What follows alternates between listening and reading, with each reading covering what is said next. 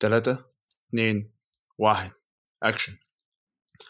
ده أنا بودكاست حلقة رقم اتنين. مع حافظ علي وأنا عمران جادو مساء الخير يا حافظ. مساء الخير يا عمرو سينما مستقلة عن ومستقلة بأي شكل. ثم يأتي سؤال أهم. على ما يعكس تيار السينما المستقلة في اتجاهاته الفنية والمضامين التي يحملها؟ لنكتشف أن هناك إشكالية وجود تباين دقيق بين المفهوم والمصطلح. في المصطلح بينما يعبر المفهوم عن الصورة الذهنية أو المضمون المتعارف عليه الذي يعبر عن موضوع ما فإن المصطلح أو التعريف به من الوهلة الأولى يوحي مفهوم السينما المستقلة بالكثير من القيم التي تعكس اتجاها فنيا جديدا أو موقفا اجتماعيا أو سياسيا داخل صناعة السينما العالمية والمحلية. فمصطلح سينما نوفو على, سبيل المثال كان تعبيرا عن اتجاه فني برز في ستينيات القرن الماضي في أمريكا اللاتينية يهدف إلى الاستقلال عن السينما الهوليودية. والتعبير عن حقائق الواقع المعبر عن البؤس اللاتيني. لكن مصطلح السينما المستقلة يأخذنا باتجاه آخر ربما يتقاطع مع المفهوم السائد في بعض جوانبه لكنه يتباين معه في عدد من الدلالات. مصطلح السينما المستقلة يكاد ينتمي برمته إلى السينما الأمريكية. والذي عبر في بداياته المبكرة عن رغبة لدى عدد من السينمائيين الجدد ومخرجين أصحاب رؤى ومواقف إنسانية واجتماعية في تقديم فن يعبر عن شخصية مختلفة. ومحتوى إبداعي أكثر حرية ورقي يحمل رؤى إنسانية تختلف عن الإنتاج التجاري السائد. كما أنه مصطلح اقتصادي خاص بالسينما الأمريكية بالدرجة الأولى. يعبر عن الرغبة في الخروج من عباءة هيمنة منظومة الاستوديوهات والشركات الثماني الكبرى والتي تتحكم في الإنتاج والتوزيع. إنتاج ذو الميزانيات المنخفضة.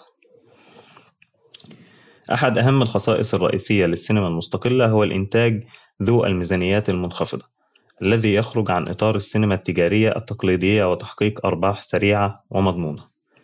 ما يعكس صعوبة الوصول إلى المشاهد لعدم امتلاكها شركات توزيع وصالات عرض. وبرغم ذلك ضم تيار السينما المستقلة الأمريكية في العقود الأخيرة عددا من الأفلام ذات الإنتاج الضخم والعائد الهائل. بعضها تجاوزت ميزانيته المائة مليون دولار. وقد استقر تيار السينما المستقلة ليكون تعبيرا مقتصرا على الاستقلال الاقتصادي في إطار إنتاج الفيلم. بغض النظر عن المضمون والذي ربما يقارب بالنسبة للمثقف المصري في نهاية الأمر الثقافة التي تكرس لها سينما هوليوود بشكل عام. إن كل مخرج أو فنان بدأ مستقلا عاد لاحقا لينخرط في نمط الإنتاج التقليدي لصناعة السينما الهوليودية. أما المفهوم السائد في الثقافة المصرية للسينما المستقلة قد يتباين مع طبيعة المصطلح نفسه فهو أميل لمصطلح تيارات السينما البديلة. وقد ظهر مصطلح السينما المستقلة في مصر في العقدين الآخرين ومن أهم سماته ميزانية منخفضة التكاليف إلى الحد الذي غالبا قد يؤثر في الجماليات الخاصة بالعناصر السينمائية المختلفة. الاحتواء على مضمون اجتماعي وصبغة جمالية مميزة. السينما المستقلة في مصر لا تعبر عن جماعة محددة ولا تشكل تيارا فنيا بعينه وإنما هي محاولات من صانعيها للضق بقوة الفعل على البوابات المغلقة التي تهيمن على صناعة السينما المصرية والرغبة في دخول عالم هذا الفن الإنساني الرفيع. يمكن تبين أحد الخصائص المميزة للسينما المستقلة المصرية عنها في العالم بأنها دائما ما تقدم نفسها عبر القضايا الإنسانية والاجتماعية التي تحملها ولا تنصاع بالضرورة إلى التيمات السائدة في السينما المصرية التجارية. إذا صح هذا القول فإنه يمكن اعتبار أن السينما المستقلة المصرية لا تنتمي للسينما المستقلة بمفهومها الأمريكي قدر انتمائها إلى موجات وتيارات السينما البديلة في مصر وأوروبا. العناء في ملف السينما المستقلة المصرية يظهر حجم العناء الذي يواجه المبدعين السينمائيين. فالمحاولات شقة والحصاد ضنين والأفلام التي ينطبق عليها هذا المصطلح لا تتجاوز عدد أصابع اليد. فصناعة الفيلم تحتاج إلى تمويل والمال في يد رجال أعمال لا يتفهمون غالبا الأهمية القصوى للتنمية الثقافية المجتمعية. والفيلم المستقل في حاجة إلى دعم الدولة وتضافر الجهود كافة. نهاية الاقتباس. المؤلف فتحي مبابي قضايا وهموم السينما المستقلة مجلة الفيلم الكلام عن السينما المستقلة في السنين اللي فاتت آه، بيخلينا أحس إننا قدام كوش كهرباء وبنضرب مفكات فيه. المجال في مصر بصراحة يعني في نماذج واعدة جدا وعندها الإمكانية إنها تحتل مكانة عالمية. نماذج على كل المستويات ومراحل إنتاج الفيلم من أول الكتابه لحد تصميم شريط الصوت. بس قصادهم مش عايز أقول أغلبية بس هو الوضع للأسف كده. الناس في المجال مش عارفة هي عايزة إيه وفكرهم زي فكر الفيلم التجاري. التقليد المصري كل همه أثبت نفسي قصاد كل اللي شككوا فيا عن طريق الشهرة وإثارة الجدل. بالتالي هو حتى ما وقفش على السلم مثلا. لا ده بالظبط نط من باراشوت. ووقع في بير السلم. وقعد يقول الحقوني أنا صانع أفلام مستقل. حد يبص عليا. ويا ناس يا هو مش عارف إيه وبتاع. بعدين تيجي تبص عليه تلاقي شغله سيء جدا. ما فيهوش فكرة ما فيهوش روح ما فيش منهجية ماشي بيها. وبحاول يتشابط في إنه يخش مجال الأفلام التجارية ويبقى زيهم.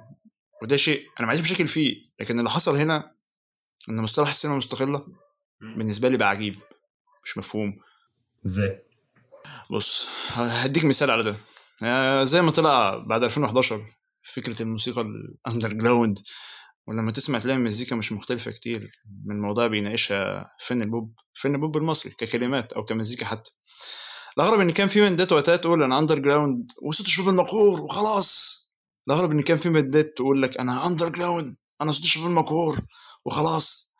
وكلام عن العيش والكرامة والعدالة وكلام خلاص إحنا هنغير العالم. كل عيش مبسوط. يوتوبيا قادمه من الافق البعيد. وسذاجه مبالغ فيها جدا بيتم في العملية دي معالجة آلام الحياة أو مصائب الحياة بسخافة وسطحية شديدة. موضوع الأغاني هي هي موضوعات الموسيقى التجاريه عن الحب والهجر والفراق وقد إيه هو مش عارف يحقق ذاته أو شخصيته اللي هتكتمل بجوازه من اللي بيحبها. وصداع بقى من الحزق العاطفي والتباكي عشان ما عرفش يعمل ده. بيكشف عن قد إيه الشخصيات اللي ورا البندات دي كانت سطحية جدا. وعايز حتة من تورتة الاهتمام الإعلامي والسوق التجارية الموسيقية وخلاص. النتيجة إيه؟ النتيجة إن أنا شايف إن المشهد الموسيقي كان بيمتلك فرصة ثراء واسعة جدا لكن هو الوقت اتجه إنه خلاص مفيش حد بيتسمع. فرجعت معدلات استماع البوب المصري تزيد تاني لأن الشباب ال underground معرفش يعمل حاجة. ليه أنا بقول ده؟ طب ما في ناس دلوقتي حاليا بتعمل trap أو راب بيخرجوا بره الإطار ده؟ هو خارجين بره الإطار وكل حاجة بس هي الفكرة في إيه بقى؟ انت ما خرجتش برضو ما اديتنيش حاجة مفيدة. يعني انت مثلا أنا مش هتكلم عن التراب أو الراب أو كل الكلام ده لأن يعني مش ده قضيتي دلوقتي. أنا قضيتي إن في مثلا حد بيتكلم في السينما المستقلة فأنا بديك مثال عن الموسيقى المستقلة كانت طالعة وقتها. إنما التراب والراب أصلا هم مش موسيقى مستقلة على قد ما هم برضو ناس في شركات إنتاج هم بينتجوا لنفسهم مثلا بشكل عالي. في فيديوهات كليبات بتبقى طالعة بميزانية نوعا ما. آه، هم أخدين برضو مسار تجاري. مواضيعهم مش مختلفه كتير قوي برضو عن اللي موجود. أنا ده وجهة نظري ممكن تكون وجهة نظر اللي هي مش ملمة بالموضوع قوي عن ال trap أو الراب أو الحركة اللي موجودة دلوقتي. في منها آه في شباب cool وفي كلام حلو في كل الكلام ده. بس آه، أنا كنت عايز أتكلم بالذات عن ال underground اللي كان طالع بعد 2011 عشان آه، ده شايف ان مرتبط أكتر. وليه مرتبط أكتر؟ وليه أنا بقول مثال الموسيقى المستقلة أو ال underground لأن هنا مؤمن بدور إن الفن ليه دور كبير جدا في تحسين شخصية الإنسان. والموسيقى فن والسينما فن. لو منتجهم رديء عبر عن مجتمع رديء. لو حصلت طفرة والمنتج اتحسن في فرصة مشاكل اجتماعية وفردية تقل شوية والمعدل بتاع المشاكل دي يعني يختفي شوية. اللي أنا شايفه دلوقتي إن المشهد الموسيقي كان بيمتلك فرصة ثراء واسعة إن يطلع منه بناء موسيقي يطلع منه أنواع موسيقية مصحوبة بمواضيع كلمات جديدة يعني genres جديدة lyrics جديدة كلام جديد مواضيع مختلفة. بس هو دلوقتي اتجه إن خلاص مفيش حد بيتسمع. لأن الحدث اللي هم جايين عليه أو تطفلوا عليه خلاص. كان مردود فضل فرجعت معدلات البوب المصري تزيد تاني. لأن الشباب ال underground أو هكذا يطلقون عليه يعني هو مصطلح صحفي في الأول وفي الآخر ما عرفش يعمل حاجة. دلوقتي صناع الأفلام اللي خارج مظلة السينما التجارية لازم يستغل ضعف السينما التجارية ويجز على أسنانه أكتر ويجي على نفسه أكتر ويعض أكتر على فكره السينمائي ويطوره ويفضل متمسك بفلسفته وذاتيته. لأن فعلا الجماهير عطشانة للجديد الجماهير زهقت من اللي شافته قبل كده. السوق قاعد دلوقتي بيقلب في شراباته. وما وصلش لحاجة لسه. ودي المشكلة. إحنا هنا هنرجع تاني لنقطة إن الفنان ده لابد إن هو يكون عنده فلسفة. مش شخص كده جاي يحاول وخلاص. لازم يكون ليه رؤية سابقة. ما هو بالظبط ده اللي لازم يحصل. لأن هو أي إنسان عايز يحقق حاجة بغض النظر عن ماهيته إيه لازم يكون عنده منهج ماشي عليه. منهج وكود أخلاقي. هو اللي صنعهم هو اللي صنعهم بإيده عشان يعرف يحقق اللي هو عايزه. أنت لو معاك منهج وكود رؤيتك هتكون واضحة رؤيتك هتكون واضحة أكتر. إذا هتعرف تشرح للناس أنت عايز تعمل إيه. النتيجة الناس هتقتنع وهتتحمس تكون معاك وتحب تكون جزء من فريقك وتساعدك. أما لو ده مش موجود يبقى في حوارات ولف دوران تخبيط وعدم وضوح وتأخر في مراحلك. المنهج والكود موجودين بقى في شكل واضح لفلسفتك كإنسان. قبل ما تكون ماهيتك إيه؟ حداد مزارع جندي معلم عالم أحياء أيا كان ماهيتك إيه؟ ده حقيقي لأن لو مفيش فلسفة هيكون الشغل هو مجرد نحت والنحت ده لا يمكن يستمر أصلا فهيعمل عمل والتاني والتالت لأقصى تقدير يعني وبعدين هيلاقي نفسه فاضي مفيش جديد. لو مفيش خبرة حياتية اللي هي أساس العمل الفني مش هيكون فيه فن أصلا. مش هيكون عنده إضافة مش هيقدر يخلق أو يعيد تدوير الحياة بصورة تانية زي ما علي بدر خان مثلا كان بيقول. وكمان مش هيكون عنده فهم للحياة أو هيكون فيلمه كفكرة قاصر ومحدود جدا وبالتالي مش هيقدر يكون عنده شيء يقدمه لأن الفن في النهاية مش مقتصر على النقل الساذج من الحياة أو من الأعمال المنحوتة هو زي ما أنت قلت الفنان هو إنسان والإنسان مجموعة من خبرات حياتية هو مر بيها والإنسان مش سعيد ومش عاجبه حاله ولا ما كانش أمن السرير.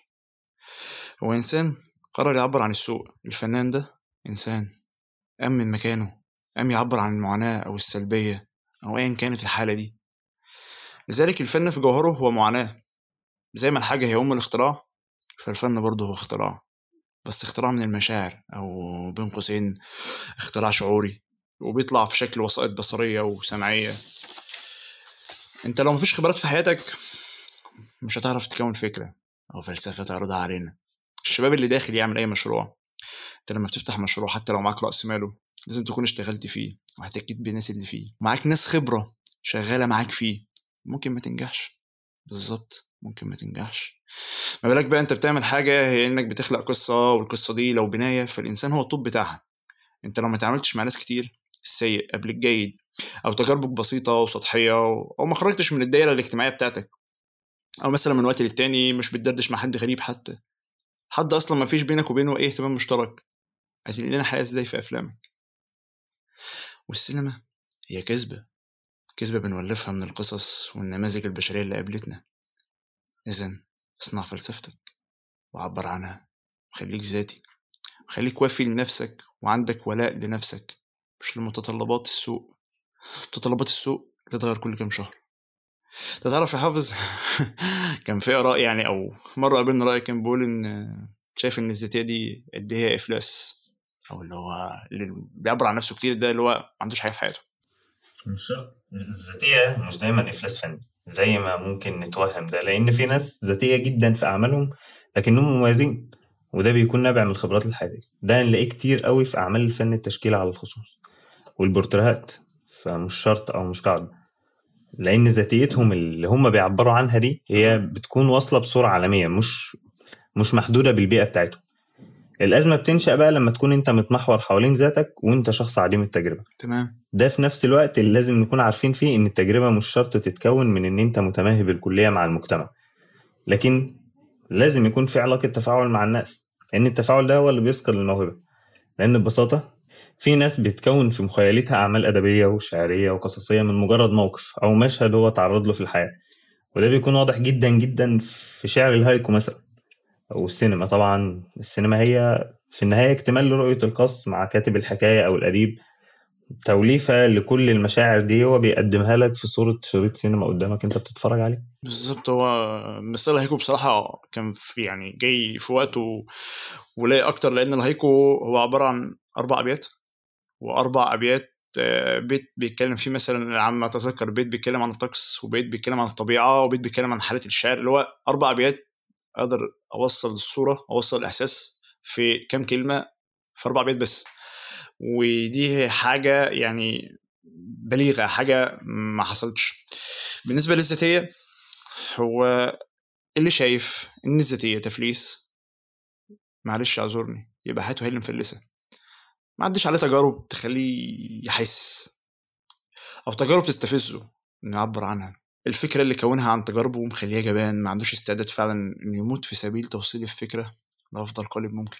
أنا دايما عندي مشكلة فكرة آه أنا ممكن يجيلي الفكرة بس آه حافظ ما بلاقيش أفضل قالب أقدر أوصل له. يعني في دايما معاناة أصلا إن أنا إزاي أوصل لأفضل طريقة أعبر بيها عن الفكرة. فالفن فعلا عند الفنان الحقيقي. هو شيء غريزي زي الجوع والتكاثر. عشان كده متستغربش لما تقابل حد معطل أو موقف حياته الاجتماعية أو حياته المادية. فترة كبيرة على حساب ده على حساب جانب زي ده مثلا. ده بنلاقيه مش في الفن بس ده حتى بنلاقيه في مجال مجالات البيزنس وإدارة الأعمال والأعمال المصرفية. الناس دي في منهم عشان يوصل لمناصب عالية ممكن يشتغل 16 ساعة في اليوم ممكن يشتغل 16 ساعة في اليوم. في أوقات كتيرة كذلك إحنا. إحنا حتى أيام التصوير لو تفتكر يعني مفيش نوم ما, ما بنريحش. على طول بنخبط بنلزق. على طول الشغل معانا كده.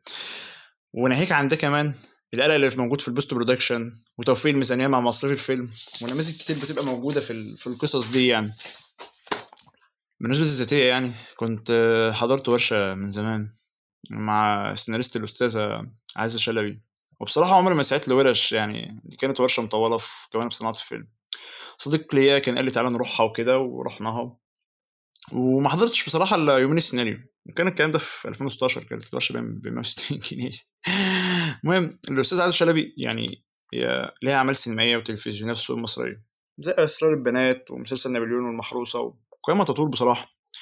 المهم يعني كنا بعد ما خلصنا الورشة وقاعدين إحنا كنا بندردش معاها وكده ف كنا إحنا سألناه سؤال يعني إزاي بقى نتعامل في المستقبل مع فكرة إزاي نعبر عن نفسنا ضد سطوة الإنتاج التجاري والسوق والكلام اللي أنت عارفه ده اللي إحنا بنعاني منه عموما يعني.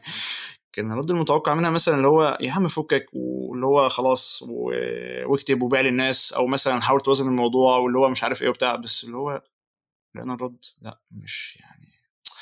الرد كان صدم أصلا اللي هو دي بدايتك ده عصرك الذهبي اللي هو انت من غير ضغوطات من غير مواعيد تسليم مواعيد طاقم العمل والناس دي كلها. حتى كانت هي بتقول لي السبك مش على الباب وأستاذ خالد أبو النجا مش مستني منك التعديل على السيناريو مش عارف إيه والكلام ده. اللي هو لأ يعني فعلا طول ما أنت في البداية عبر عن نفسك.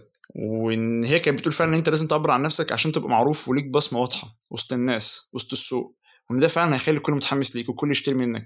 عشان كده جانب كبير جدا من السينمائيين اللي بادئين هو طالع أصلا متأثر بتجارب من أفلام هو يا دوب حتى معجب بيها مش مثلا معجب مثلا بصنع الفيلم اللي وراها أو كلام من ده لأ هي العملية وقفت عنده عند كده.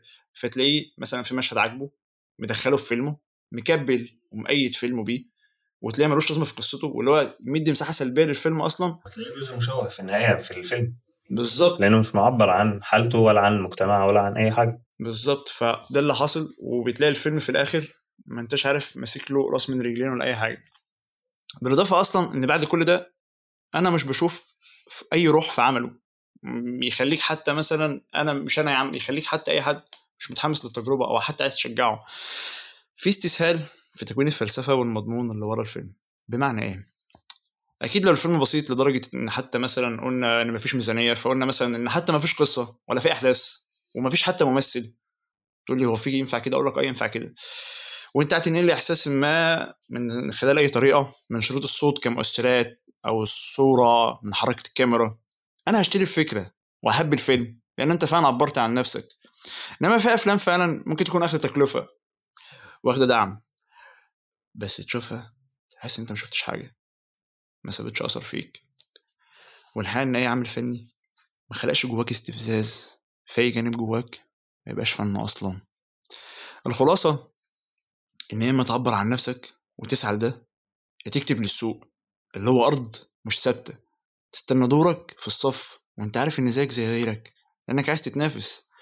وكان الموضوع مسابقة إنما الفن مفيش فيه مفهوم المنافسة مع الآخرين أصلا. بس أنا أنا كواحد أنا كواحد بادئ أدخل المجال في الغالب هيقابلنا عوائق كتير. مفيش مساعدة من صناع الأفلام الكبار أصحاب الخبرة في السينما المستقلة كذلك إلا في حالات نادرة جدا أو قليلة.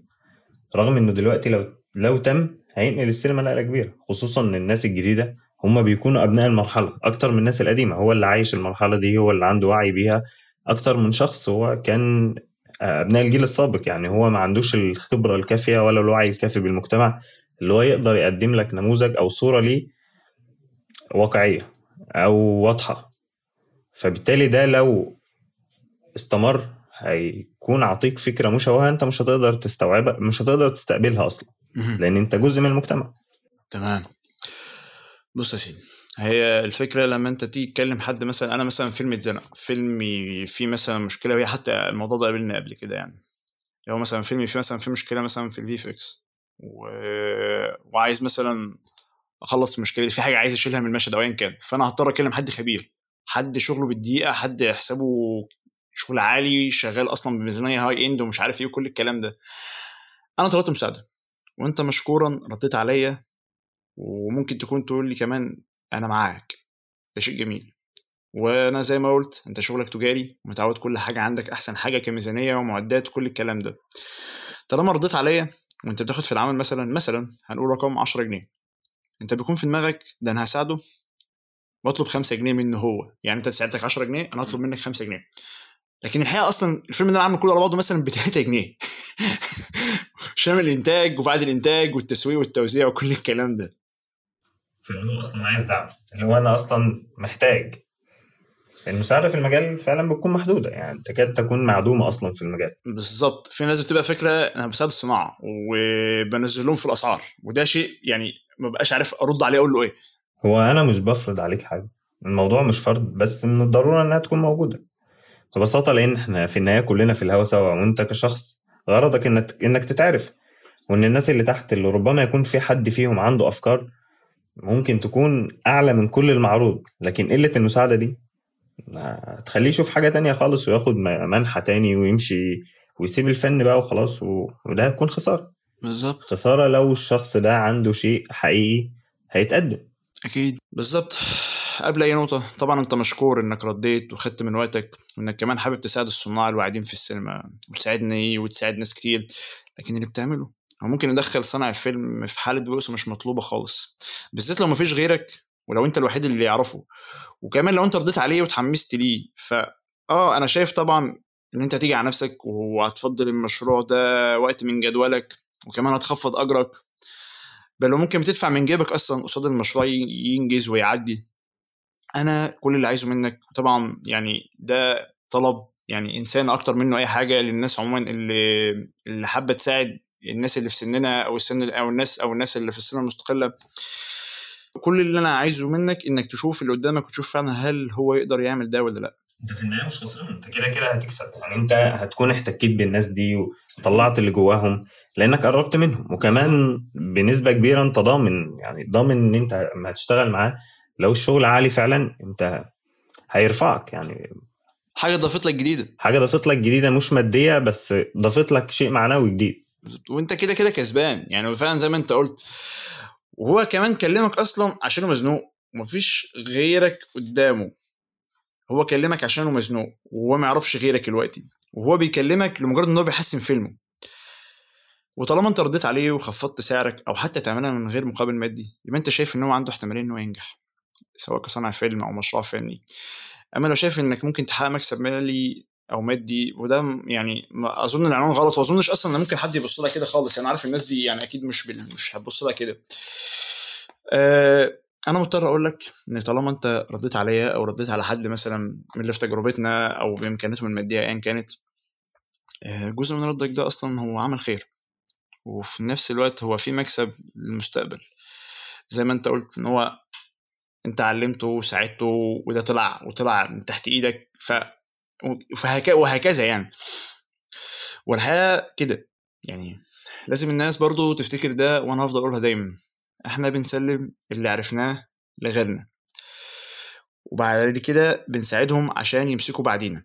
وبيبقوا احسن مننا. والا هيبقى في جمود والمية راكدة. وده مش عايزينه يحصل أصلا عشان تستمر دايرة الحياة. وإحنا ظروفنا كصناع افلام بتبقى شباب في بداية حياتهم. عشان في اقتصاد سيء وضعه وحش جدا. للأسف بالتالي إحنا وناس كتيرة بنبقى عايشين في معاناة مركبة أصلا. أنت رديت عليه. تطلب سعر رمزي؟ في استطاعته. يا تقول أنا هعملها كمساهم في الإنتاج. وأظن اوبشن إنك أو اختيار إنك تقول أنا مساهم في الإنتاج ده هيحل حاجات كتيرة جدا معاك قدام. ويكون حتى كمان ليك في الفيلم صلاحيات أو ايا كان. بغض النظر يعني بس ده هتبقى حاجة كويسة. إنما اللي أنا بسمعه وبشوفه في أرقام بتطلب غريب جدا. أما لو مش عاجبك الشغل أكيد يعني مش مضطر ترد عليه أنا بتكلم بس في حالات إنك شفت الشغل عجبك رديت عليه وقررت إنك تساعد بس كده. وأنت كصانع أفلام مستقل برضو الكلام ده ليا قبل غيري وقبل أي حد يعني. وأنت كصانع أفلام مستقل. أبسط حاجة إن أنت لازم تكون متواضع ومحتاج تشوف نفسك. أنت كده كده كلنا بنتعلم. أنت بتتعلم وأنا بتعلم. فأنت هتستفيد من اللي طالع ده. اللي انت هتقدم له مساعدة بقدر ما هو هيستفيد. ده هي والكلام ده ليه وليك وللناس كلها ايا كان بيعملوا إيه أو ايا كان ماهيتهم إيه. اذا مفيش داعي للتكبر أو الغرور وإنك تحتك بالحياة والناس أكتر من كده شوية. عشان أعمالك يبقى فيها ثراء حياتي ودرامي أكتر من كده. كان في نقطة تانية كمان بما إنك اتكلمت عن التكبر وعن عن عن الصناعة يعني وقت الفيلم. في أفلام مستقلة كتير بدأت تطلع للساحة. إزاي بقى صناعة الأفلام المستقلة دي يكون ليها دور في التوزيع زي الأفلام التجارية جوه مصر وبره أو في الداخل على الأقل؟ وبمعنى تاني إزاي أوزع فيلم مستقل والناس تشوفه بعد المهرجانات؟ مش مش يبقى مقتصر إن هو دخل مهرجان و... واللجنة شافته وكام واحد صاحبي وخلاص. أنا... أنت بتتكلم صح. هي هي أصلا مشكلة ومشكلة يعني عارف مش عارف يعني أنا معلوماتي فيها قليلة. وبس أنا يعني جيت أفكر فيها قلت إن طب أنا ليه ما آخدش حل اللي هو ب 2 جنيه؟ والحل ابو 2 جنيه ده ممكن يكبر ويكون بمليون جنيه. الحل اللي أنا شايفه وأنا بقوله ممكن ما يكونش معايا معطيات أو معلومات عن وضع التوزيع في مصر بشكل كافي لكن هو حل ممكن لكن هو حل فعلا بسيط هو مش ممكن هو حل بسيط بس تنفيذه اللي أنا بقى ممكن يتقال فيه ممكن ممكن ما يتقالش فيه ممكن. ان الأفلام إحنا مثلا عملنا فيلم والأفلام والفيلم ده أو الأفلام دي خدت دورتها في المهرجانات. ايا كانت إيه هي. خدت دورة العرض بتاعتها. بالظبط في المهرجانات سواء محلية أو أو أجنبية ايا كان. يحصل تنسيق واتفاق ما بين طرف أول مثلا مثلا هنقول إن في مكتبة فروع في كل محافظات مصر. تمام. والطرف الثاني هيبقى صنع أفلام مستقل أو صنع أفلام عموما. صنع الأفلام ده هيتفق مع المكتبة دي إن هو والله أنتوا فروعكم في كل المحافظات أنا هاخد ركن منكم أو أنتوا تعملوا ركن وايا كان. والركن ده بيتعرض في أفلام مستقلة. وكانت دور عرض صغيرة للجمهور بيتشاف فيها الفيلم مستقل. بالظبط يبقى في نادي سينما يبقى نادي سينما في جميع أنحاء مصر بحيث يكون في نوادي سينما للأفلام المصرية المستقلة. وتبقى التذاكر بسعر رمزي. وده هيتم عن طريق إن الأفراد من صناع الأفلام يخاطبوا مثلا المكتبة دي ويتم وضعهم في جدول عرض الأفلام. طب مفيش مكتبة عندها استعداد أو مفيش مكتبة فروعها في كل المحافظات. طيب لازم نفتكر كويس جدا إن الصناعة قوتها هتزيد لما مشتغلين فيها يتاح لهم أدوات كتيرة. وكمان لازم يكون على الأقل في قاعدة جماهيرية حتى لو مكونة من عشر أفراد في كل مدينة فعلا. وإن الهدف هنا هو البحث والسعي إن كل مدينة يكون فيها مكان يتم عمل نادي سينما زي ما أنا قلت. إذا الحل إيه بعد اللي أنا قلته ده كله؟ وأنا بتكلم برضو بشكل بسيط ومنظور هو بعض الشيء. نلعب اللعبة دي بشكل أوسع ده الحل. وده ممكن ينتج عنه هامش ربح قادر يخلينا ننتج أفلام بعد كده وتبقى السينما البديلة قادرة بشكل ما تكمل في مصر. أنا أظن إن لو تأسس كيان يضم صناع السينما المصريين المستقلين بشكل رسمي أو غير رسمي. من خلاله يتم استخدام وسائل أبسط لعرض الأفلام البديلة عرض الأعمال السينمائية المستقلة البديلة. بحيث يبقى في كل مدينة في جمهورية مصر العربية مكان ما بيعرض أعمال مستقلة على كل أسبوع على الأقل مكان بقى سواء co-working space center دروس حتى لو ركن في كافيه.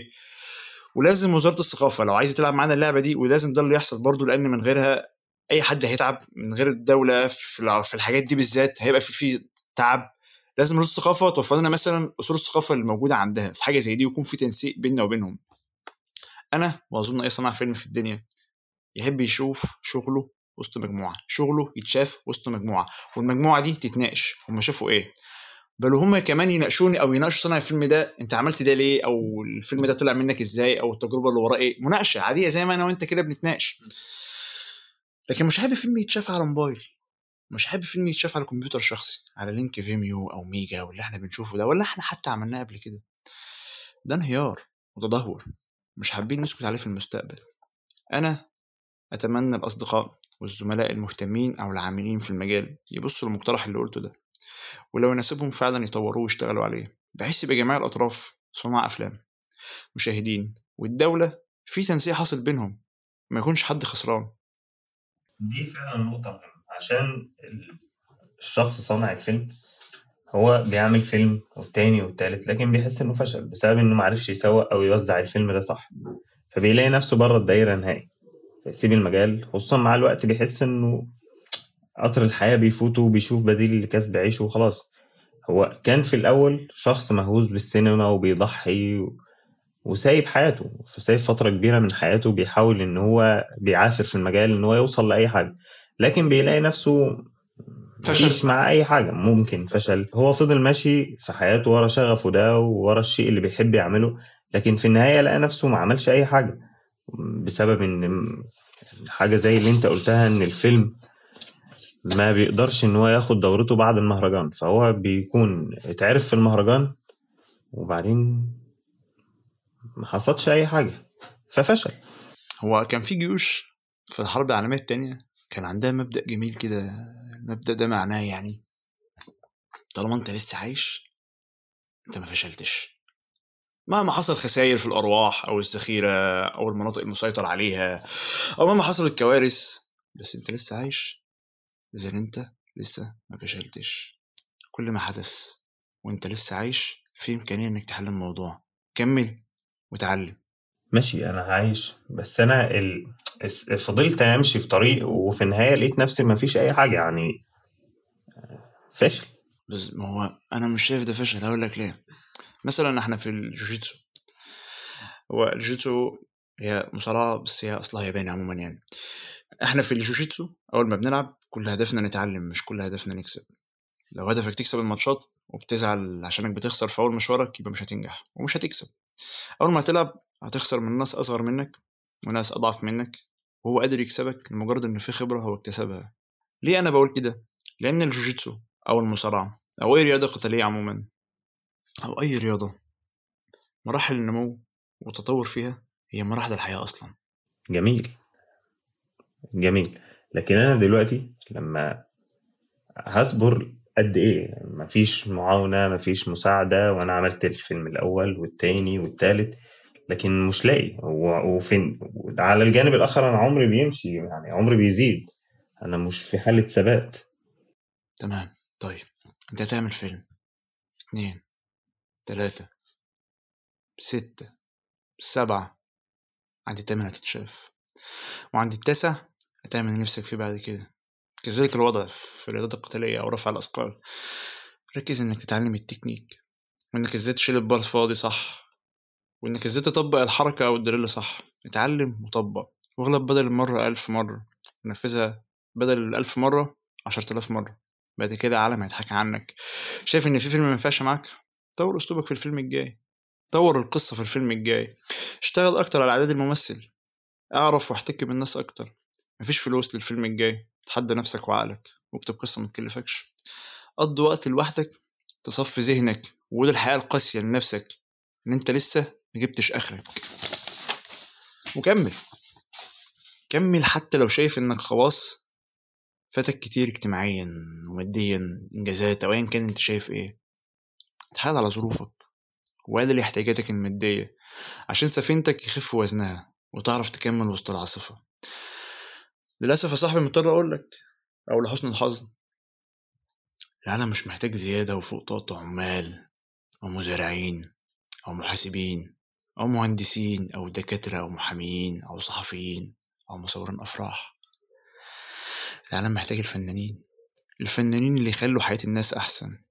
الفنانين اللي هم صوت العقل صوت الحكمة الصوت الوصفي الصوت اللي يشرح للناس حياتهم وسط الدوامة اللي هم عايشين فيها وهم مش عارفين هم عندهم إيه الصوت اللي يعبر عنهم الصورة الصورة اللي تريح عينيهم بعد القبح اللي شافوه طول اليوم. موهبتك أو حبك أو اهتمامك للفن والسينما هو أمانة عندك. ما تضيعش عشان أهدافك المادية والاجتماعية اتأخرت. كده كده هي جاية. ده وضعك في الحياة دلوقتي. تقبله. ولف عليه واغلبه وقعه في الأرض في الوقت المناسب. كمل واصنع فنك. كمل ما تقعدش مكانك. الحياة خلتك تهتم بحاجة محدش مهتم بيها قد كده. زرعت فيك النظرة المختلفة لرؤية العالم. وكمان انت شايف ان انت عندك الإمكانية انك تحقق وتنفذ ده. ودي حاجة مش بتيجي لأي حد. خليك جزء منه. ومارس سحرك. مارس سحرك فيه عشان تكتشف الحياة وتكتشف نفسك وتكتشف الناس وتغير فيهم وتغير في كل حاجة حواليك. في النهاية دي رسالة شكر. رسالة شكر لكل الناس اللي بتساعد صناع الأفلام في مصر. يكملوا مشوارهم. شكر وتقدير لكل صديقة أو صديق بيساعدوا أصحابهم في تنفيذ أفلامهم. لكل أم وأب بيساعدوا بنتهم أو ابنهم. يكملوا في مسار هما بيحبوه بالرغم إن الموضوع مش بيكون مجدي في أوله. لكل صانع فيلم خبير بيساعد اللي أصغر منه عشان يخرج فيلم للنور. لكل شخص شايف أو مؤمن بقوة السينما في تغيير الفرد والمجتمعات وبيساهم في ده. لكل المهرجانات الصغيرة قبل الكبيرة وإنهم بيتيحوا الفرصة لعرض الأفلام. تبادل الخبرات بين صناع الأفلام وبيعطوا ثقة أكتر لسينمائيين المستقبل. شكر خاص مني أنا. لكل غريب شافنا ماسكين الكاميرا في الشارع ومرضاش يعلق أو يوقفنا وسابنا نكمل شغلنا. شكر خاص لكل زميل وصديق شخص ليا ساعدني وبيساعدني في تجربتي. شكر خاص لكل طاقم العمل اللي دايما مؤمن بالتجربة. ومؤمن بيا وعايز يدفعني لقدام. شكر خاص لأفراد أسرتي. أنا بشكركم وبحييكم كلكم من عمق قلبي. لأن من غيركم ولا حاجة من غيركم مش هكمل. دي النهاية. كان معاكم حافظ علي وأنا عمران جادو. أشوفكم على خير. انصراف.